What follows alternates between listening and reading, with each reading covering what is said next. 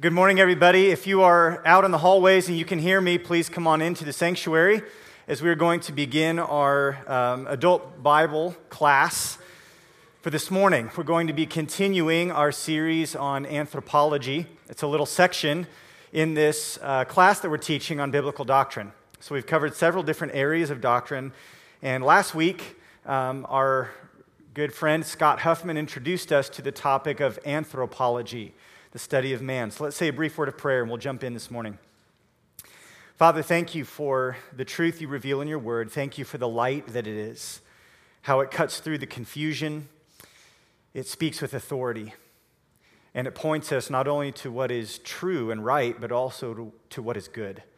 I pray that you would give us a clear mind this morning and an alert mind to grasp and understand what it is that your word teaches us about who we are and what our purpose is. We pray all this in Christ's name. Amen. So, the topic this morning in anthropology, part two in our section on biblical anthropology, is dealing with what it means to be male and female. What is God's design for gender? Uh, what is marriage? And what is God's purpose for sexuality? So, before we jump into this section of teaching, I'd like to read for you what we have as part of our statement of faith here at Redemption Hill Church.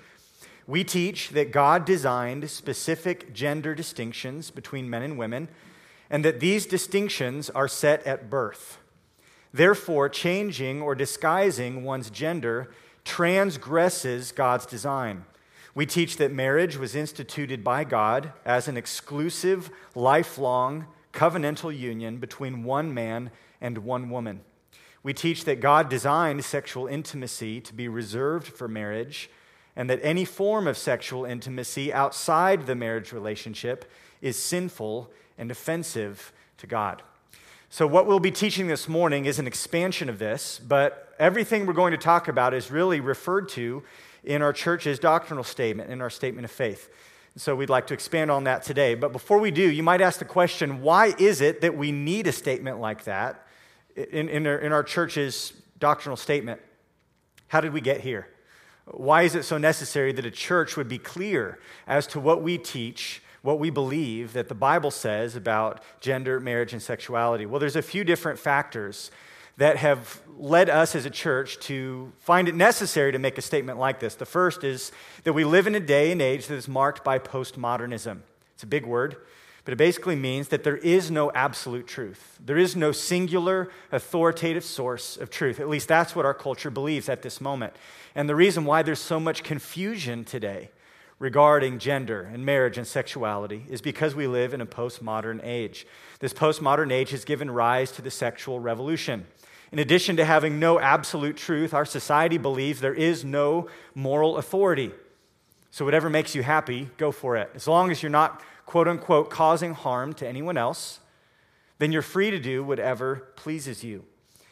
The sexual revolution has sort of metastasized into what we see today in the LGBTQ plus, you know, add all the extra letters you want after that, this movement. And this movement basically is an aggressive push, not just for deviant sexual behavior to be accepted, but there's a demand that such behavior be affirmed that we bless it, that we sanction it. And so you add all of these things together postmodernism, the sexual revolution, the LGBTQ plus movement. And what we find here is basically this perilous pattern that was written about thousands of years ago. In Romans chapter 1, we find that when a people suppress the knowledge of the truth, then what happens is God gives them over to increasingly unhindered expressions of sinfulness.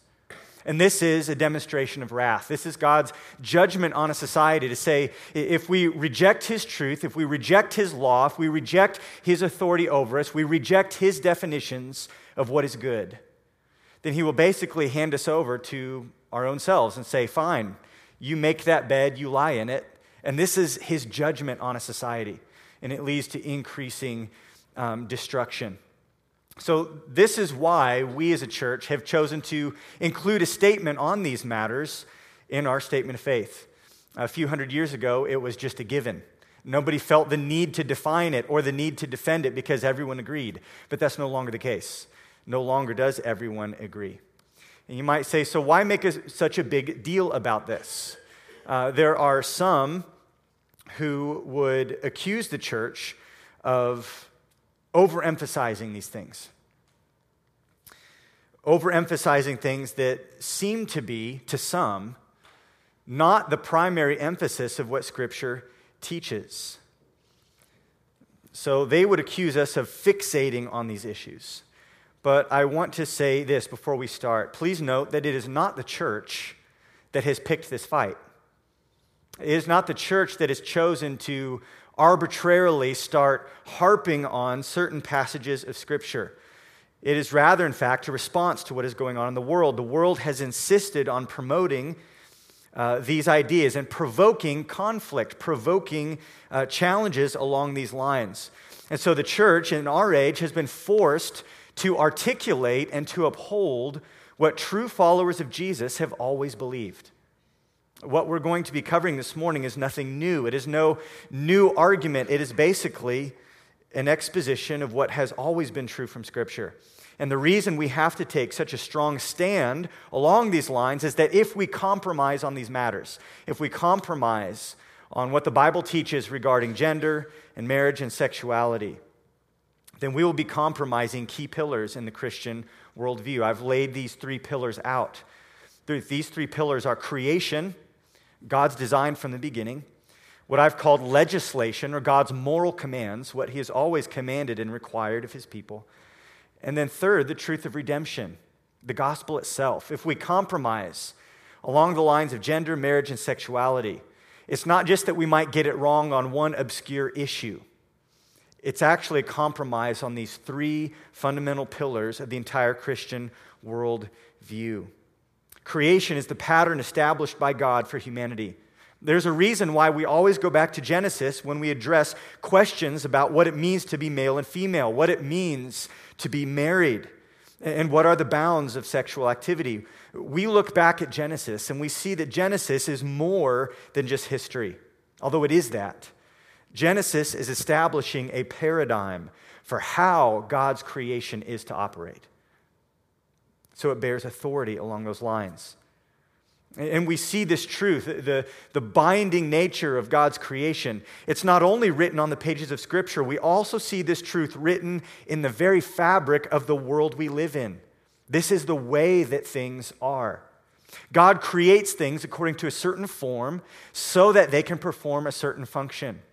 And he creates us to perform a certain function for a certain purpose. All of this is linked together. This is what historically has been referred to as natural law.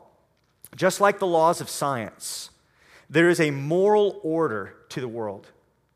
And this moral order of the world is not something that we create, it is rather something that we discover.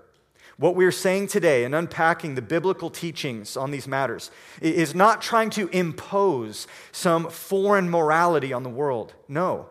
Rather, we are seeking to affirm that this is simply the way that things are, according to the way God created it, according to his purposes for creation. So, if men and women ignore reality, not just ignoring what's written in Scripture, but ignoring the way that we have been made, then we're seeking to live in a manner that is contrary to creation, which is not just wrong, it actually leads to harm. Unavoidable, inescapable harm. The boundaries that we observe in nature, boundaries that are made explicit in Scripture, are for our good. And when we violate these boundaries, we suffer. Individuals suffer, marriages and children and families suffer, and society as a whole suffers. So if we compromise along the lines of gender, marriage, sexuality. We're undermining this doctrine of creation and the natural law that flows from it, which is the bedrock, one of the, the fundamental pillars of our entire worldview. But what about God's legislation? Well, God's moral law, which is revealed in his commandments, is the direct instruction that he gives us in Scripture. And God's word reveals to us his will and there are explicit commands, explicit warnings, there's explanations given in God's word that we must not compromise. Only the foolish or unbelieving will think that they can transgress God's law and come away unscathed. God's law, like his creation purposes, is for our good. And this is a second fundamental pillar of the Christian worldview. To know God is to know Him as King, as ruler, as master, and it's to recognize that He has authority. But there's a third pillar, and that's redemption. We need to be clear when we talk about these issues about the central truths of sin and grace and what it means to be fallen, to be broken, but also to be redeemed, to be restored, to be recreated in Christ. Our understanding of what it means to be human includes this idea that following Genesis, Genesis 3, we are all born sinners. That means there's something wrong with us. And rather than live according to our sin, we're rather called to repent, to experience God's redeeming grace, to be made new. What we need is not self esteem. What we need is not self expression. What we need is not self discovery or self actualization or to discover ourselves. No, that's actually the problem. What we need is not to be true to self. What we need is to turn to Christ. We need to be saved. We need to be set free from bondage to sin, bondage to self. And if we compromise on these issues, if we, if we give up ground and allow the world to redefine gender, marriage, and sexuality, we actually lose the ability to speak the good news of the gospel, to tell people about sin, but also the grace that comes to sinners. So we need to define sin rightly so that the good news can be good news, so that people can actually be rescued and set free from destructive and deadly behaviors. So, our understanding of these matters as we go through this today, I want you to get this. It's more than just a few proof texts. This is more than just a few, what, what some antagonists would call clobber passages. Maybe you've heard that term before. This is more than just a few verses scattered throughout the Bible that otherwise, as some would say, whispers about sexual sin. No. The biblical approach is comprehensive. It's comprehensive. It's rooted in an entire worldview that is grounded completely from front to back in Scripture.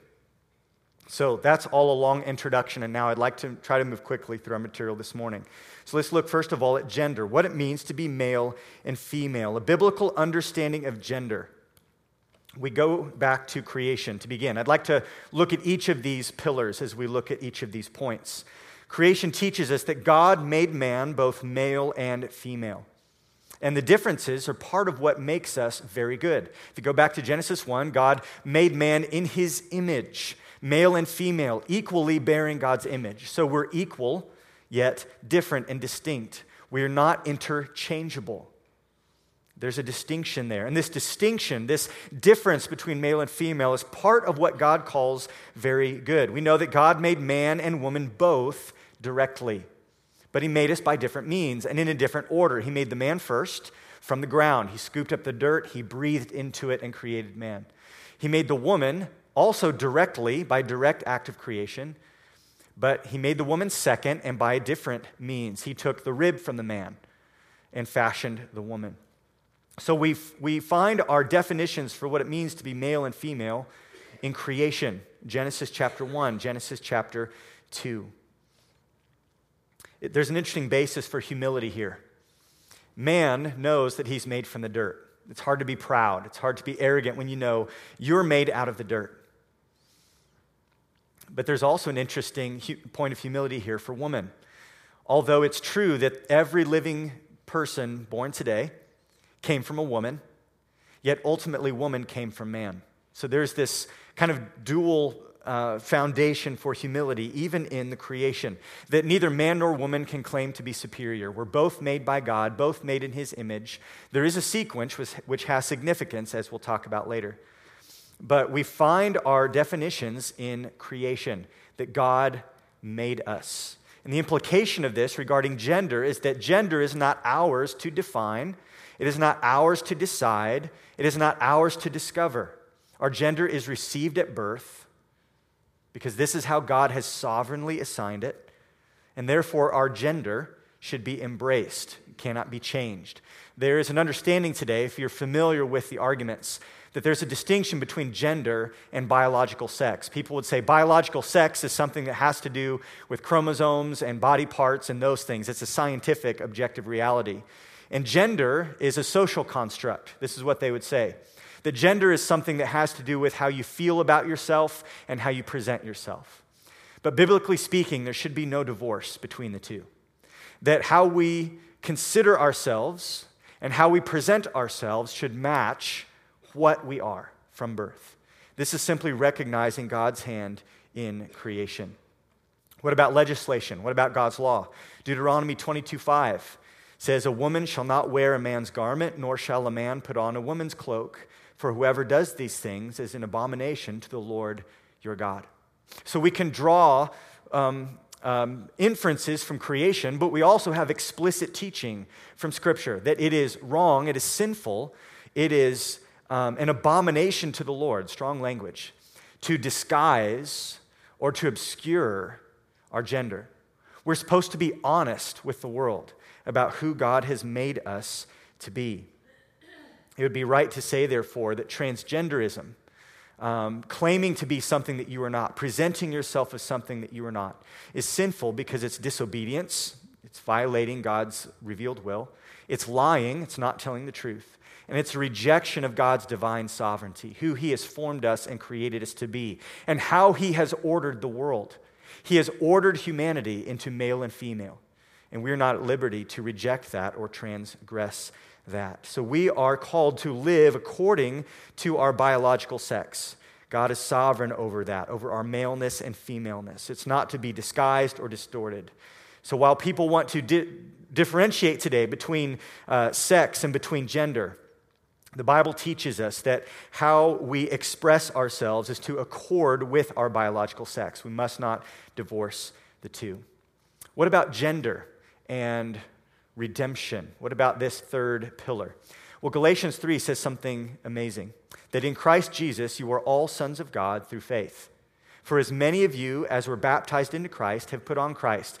There is neither Jew nor Greek, there is neither slave nor free, there is no male and female, for you are all one in Christ Jesus. What does this mean? Does this mean that when Christ comes and when the gospel breaks forth, that these distinctions in who we are from creation and God's calling upon our lives and even the roles that we are to fill as man and, man and woman, does that mean that all that goes away? Is that what Paul is saying in Galatians 3? No. The simple point that Paul is making is that we have a spiritual equality in Christ. That in Christ, when it comes to our inheritance in Christ, when it comes to our standing before God in Christ, when it comes to the fullness of the Spirit and forgiveness of sin in Christ, there is no difference. There is no difference, spiritually speaking, for those who are in Christ. There is a spiritual equality, and there's also a practical unity. Those who are in Christ, whether male or female, have a bond. We are brothers and sisters. We have this practical unity in Christ. But this does not eradicate the different roles that we are to fulfill in obedience to Christ. We have different roles in the home, we have different roles in the church. And elsewhere, the same author, the Apostle Paul, teaches about the importance of these different roles. So Paul is not schizophrenic. He's not saying one thing here and another thing in another place. Even more importantly, the Holy Spirit is not schizophrenic. The Holy Spirit does not contradict himself as he inspires Galatians and Ephesians and 1 Timothy and 1 Corinthians. No, it all harmonizes together. So we affirm that while there is this radical equality in Christ and practical unity that we have as man and woman, there are still different roles that we fulfill in obedience to Christ. So, this is our understanding of gender from the standpoint of creation, God's legislation, and even from the standpoint of redemption. Moving quickly, what about marriage? What about marriage? Again, we go back to creation. We find the basis for marriage in Genesis chapter 2. As God creates Eve out of the woman out of the man's rib, and he brings her to the man. He literally walks the first bride down the aisle. And Adam bursts forth in song. He says, This at last is bone of my bones and flesh of my flesh. She shall be called woman because she was taken out of man. And Moses, the author, comments on this.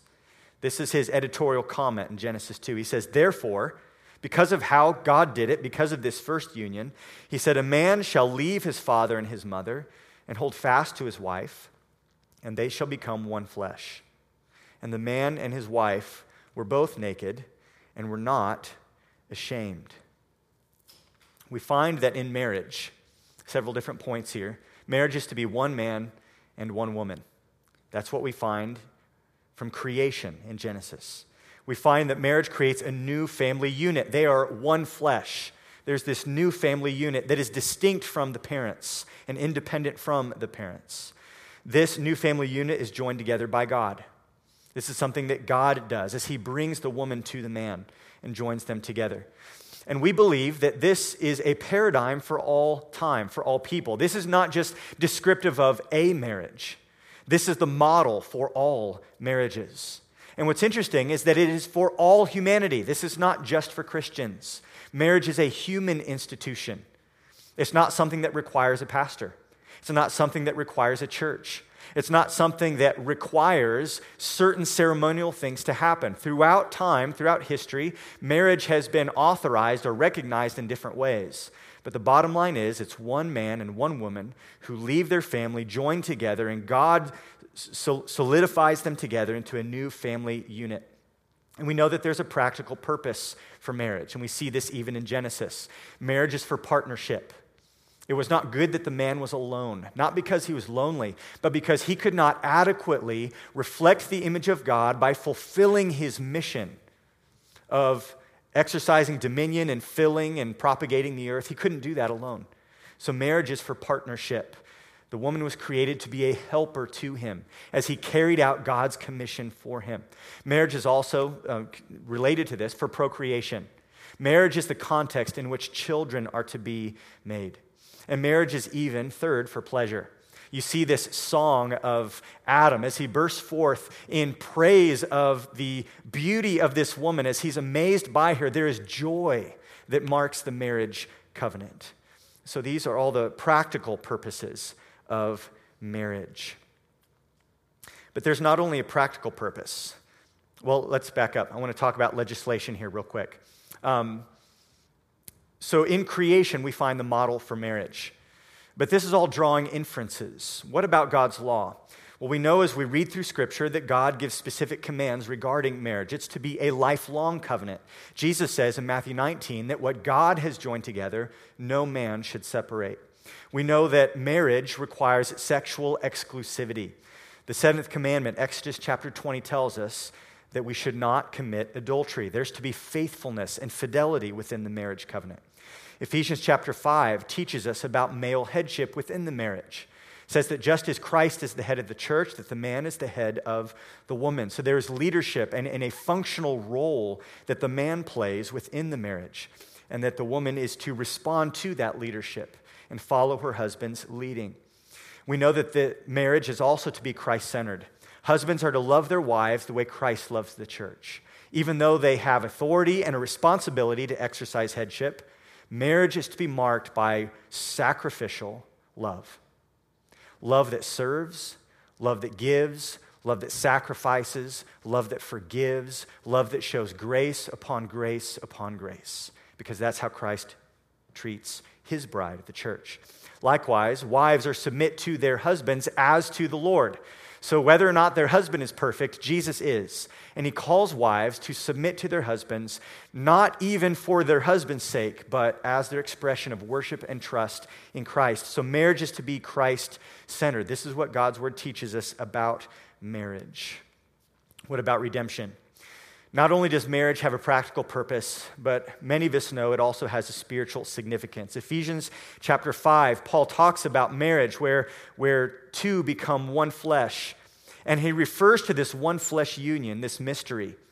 And he says that it refers to Christ and the church. It refers to Christ and the church. This is an amazing thing that marriage is meant to be a model of something greater. Marriage is meant to point beyond itself to this eternal relationship that Christ has with those whom he loves. What this tells us is that marriage is not ultimate. Marriage is not ultimate, but it points to something that is, and that's our union with Christ. This means that marriage is more noble than just earthly love, there's more to it than that. It also means that marriage is not essential. For those who are single, yet who know Christ, they have something that is more lasting, more significant, something that is eternal, something that human earthly marriage can only temporarily point to. We know that in the new heavens and the new earth, that in heaven, that there's no giving in marriage, that this temporary human arrangement gives way to something that is lasting and permanent because it's finally here. The thing that marriage points to will one day be face to face, our relationship with Christ. So, marriage is not essential or eternal. And this is good news for those who want to be married but are not, or those who used to be married but no longer are. That if you have Christ, you have the thing that marriage points to. And so, if you are mar- married, recognize this that your marriage is supposed to point to something greater than even your relationship with your spouse. So, this is a biblical understanding of marriage. One man, one woman, faithfulness. It's a covenant for life, and it points to Christ and the church. What about sexuality? Sexuality, our sexual activity is to be an intimate celebration of the marriage covenant. It's nothing more and nothing less. When we look at the doctrine of, uh, of sexuality from the standpoint of creation, looking back to Genesis, we learned that sexual activity is a good gift of God, that the man and his wife were naked and they were not ashamed. Sin is shameful. Sin is shameful. But the joy of sexual union in marriage is not. It's not. We know in creation that God called the man and the woman to be fruitful and to multiply. This is, as one author calls it, sex in the service of God. It's for his glory and for his purposes. We find in Genesis that there's this crucial aspect of God's design for male and female. Without being overly graphic, the way that God made us uniquely fits together to fulfill God's purposes of bringing about children and, and sort of being the covenant glue that holds marriage together. But we also know that the sexual relationship between husband and wife is one of the things that's immediately damaged by sin. As we read Genesis, we see that Adam and Eve sin, and rather than serving and honoring and enjoying one another, they start blaming one another and accusing one another. And not long after that, you see people like Nimrod even starting to deviate from God's design, taking multiple wives and deviating from God's design for sexual expression. What about God's legislation regarding sexuality? Again, Exodus chapter 20, verse 14 tells us that sex is reserved for marriage. The marriage covenant, one man, one woman. Adultery is forbidden. Not only is sex reserved for marriage, we also find that sex is commanded within marriage. 1 Corinthians 7 tells us that the husband and wife are not to deprive each other, they're to serve one another in this realm. Proverbs 5 encourages us to be delighted with our spouses to pursue loving intimacy with them. And we also learn from the clear teaching of Scripture that unrepentant sexual sin is incompatible with saving faith. Unrepentant sexual sin is incompatible with saving faith. We find this in 1 Corinthians 6, verses 9 through 10. Do you not know that the unrighteous will not inherit the kingdom of God? Do not be deceived, neither the sexually immoral, nor idolaters, nor adulterers, nor men who practice homosexuality, nor thieves, nor the greedy, nor drunkards, nor revilers, nor swindlers will inherit the kingdom of God. Sexual sin is that serious that if we continue in sexual sin, if we devote ourselves to it and allow it to become the defining mark of our life, then it means we have no part with Christ.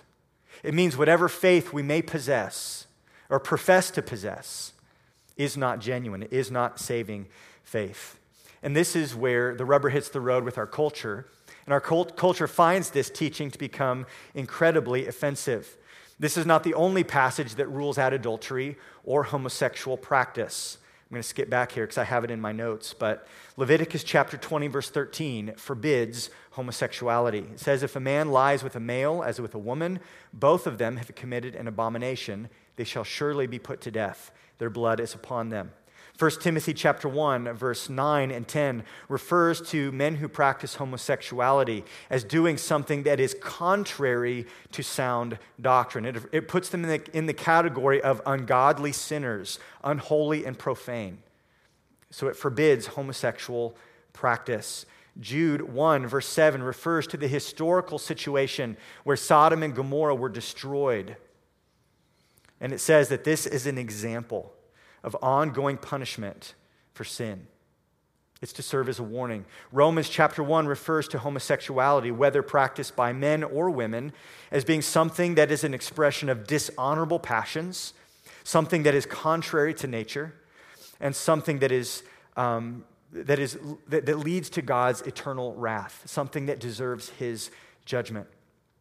Again, so God's word clearly teaches that any sexual activity outside the marriage covenant is sin, and an ongoing commitment to such sins is incompatible with saving faith. But here's the good news we don't only understand this sin from the standpoint of creation and God's law, but we also know that the gospel applies. The very next verse, after Paul condemns unrepentant sexual sin, he says this in verse 11 Such were some of you. Such were some of you. But you were washed, you were sanctified, you were justified in the name of the Lord Jesus Christ and by the Spirit of our God. Here's the good news God forgives and redeems all kinds of sinners. God saves people who have lived a life of transgenderism or homosexuality or any other kind of sexual perversion. God redeems and saves sinners. He cleanses us and washes us and justifies us. So there is no sexual sin that is beyond the pale of what Christ is able to redeem. The blood of the cross is enough. And so we need to be loud and clear about that. We've got about 10 minutes left, and what I'd like to do is ask a few questions um, questions that maybe are in your mind and questions that are often asked. And I don't know if we'll have time to get through all of them, but I'll do my best. Number one, what should be our response to those who experience gender dysphoria? That's this psychological feeling of confusion about whether you are a man or a woman, or whether they experience homosexual attraction. How should we respond to people, relate to people who experience those things? Secondly, is temptation sin? And this is a large uh, issue of debate in our day and age is the desire for physical uh, affection with someone of the same sex, homosexual attraction. Is that desire itself sin, or is it only sinful once you commit sinful acts? And then, third, is homosexual desire the same as heterosexual lust? Are they the same thing or are they different? So, three questions, and we only have a few minutes, so I'll try to move briefly through this. So let's look at that first question. What should be our response to those who experience gender dysphoria or homosexual attraction? Well, first of all, I think we are required to speak the truth in love. That's what Scripture calls us to. We speak the truth in love, and this means that there must be no compromise. We cannot agree to call good something that God calls evil. We cannot treat something as harmless that God's word says is destructive. So we must speak the truth as an expression of our love for people and our love for God and His Word. We need to call people who are involved in these kinds of sins to repent. And we need to warn them of the destruction that such sin leads to. It leads to undeniable destruction psychologically, physically, emotionally, and eternally. It leads to destruction at every level. And it is not loving for us to pretend that it doesn't. It is not loving for us to watch people walk the path to destruction and say nothing. We need to speak the truth in love. But secondly, we need to speak the truth in love. Emphasis on the love part here. We need to tell them the good news of the cleansing and rest- restoration and the freedom that is found in Christ. We need to communicate to them with compassion. We need to communicate to people who are enslaved to sin with the heart of Jesus. And the heart of Jesus is this he who was in heaven, enjoying the fullness of divine glory, set it all aside to come here and lay down his life for sinners. So that Paul could write, Such were some of you. Jesus loves people, Jesus loves sinners. And Jesus has his eye right now, today, on sinners who are out there who do not yet know him, and he wants to save them. They are elect from the foundation of the world. God has set his eternal love upon them, and he desires to use us as the means to preach the gospel to them. and to see them saved and rescued and set free and cleansed. So we need to speak the truth. We cannot compromise, but we speak the truth in love. We offer the grace of the gospel to all who would repent and believe. Now, to this point, I've been specifically referring to those who are not Christians, those who do not know Christ. What do we do when someone professes to know Jesus and they're experiencing this deep and painful confusion about what it means to be male and female? Or someone who professes to follow Christ and wants to be holy and wants to follow Jesus, but they deal with this unwanted desire, homosexual attraction. What should we do in that situation? 1 Thessalonians 5 gives us, gives us helpful instruction. It tells us to admonish the idle, those who are out of line, those who are unruly, not doing what they're supposed to do. But it tells us to help the weak. It tells us to help those who are weak. There will be some who truly know Christ and have believed in him but in their war against the flesh, they may still experience some of these unwanted desires, this unwanted confusion, this unwanted temptation. That is the weakness of their flesh. And our call is to speak the truth in love to them, remind them what's true, remind them of what Christ calls them to, but then to help them. Not to stand far off and say, I hope you get that figured out someday. No, but rather we are to walk with them, to bear their burdens, and to help them. To help them overcome their sin, to help them say no to temptation, to help them believe what is true and find confidence and identity in what God's word says about them, and not to find their identity in their feelings or their sinful attractions. We are to help them. We are to help them. We are to walk with them and to bear their burdens. Listen, the sexual revolution and the LGBTQ movement, it leaves real people mangled and broken in its wake. In its wake. It leaves people damaged. And the church is supposed to be a hospital for sinners, as many have said before, not a museum for saints. And so we have an opportunity to minister to people. And there will even be those in this church, Christians, who may continue to deal with the residual effects of these kinds of sinful thoughts and desires. And they need our help. They need our help. And we do not help them by telling them, that's just who you are, you're born that way, and you'll never change. We help them by pointing them to Christ and the transforming power of the gospel. The gospel that makes believers to be a new creation in Christ, where the old things pass away and all things become new. But as we do that, we'll need to be patient recognizing that change takes time. Sanctification is a process. Nevertheless, we step in to love and to help people. And this is one way God desires to use us as the church. Second question Is temptation sin? Is temptation sin? The answer to that is both yes and no. James chapter 1 says this, uh, and this would be answering the question yes. Let no one say when he is tempted, I'm being tempted by God. For God cannot be tempted with evil, and he himself tempts no one. But each person is tempted when he is lured and enticed by his own desire. Then desire, when it has conceived, gives birth to sin. And sin, when it is fully grown, brings forth death. There is a kind of temptation that springs from our own flesh, from our own fallen desires. And that kind of temptation, in and of itself, is sinful. It is wrong. It is a desire for wrong things that comes out of these corrupt desires that spring from our fallen nature. There's a kind of temptation that comes from within, from our own flesh, that is sinful. But there's another kind of temptation that does not spring from within our flesh, it rather comes to us from the outside. And this kind of temptation, which you could refer to not as a desire, but rather as an opportunity this kind of temptation is not sinful. We see this in Hebrews 4:15 that we do not have a high priest who is unable to sympathize with our weaknesses, but one, referring to Jesus, who in every respect has been tempted as we are, yet without sin. So there's a kind of temptation that springs from our flesh, the temptation of desire that is corrupt and sinful in and of itself. But Jesus did not experience that kind of temptation, the temptation of a fallen desire. But he did experience the kind of temptation where there's an opportunity for sin. An opportunity for sin. And that's the kind of temptation that Adam and Eve experienced in the garden. They did not have a fallen nature, but they did have an opportunity to sin, and they took it. Jesus experienced temptation of external pressure, but not a temptation that arose from his own corrupted desires. Jesus had no corrupted desires. He always desired to do his Father's will.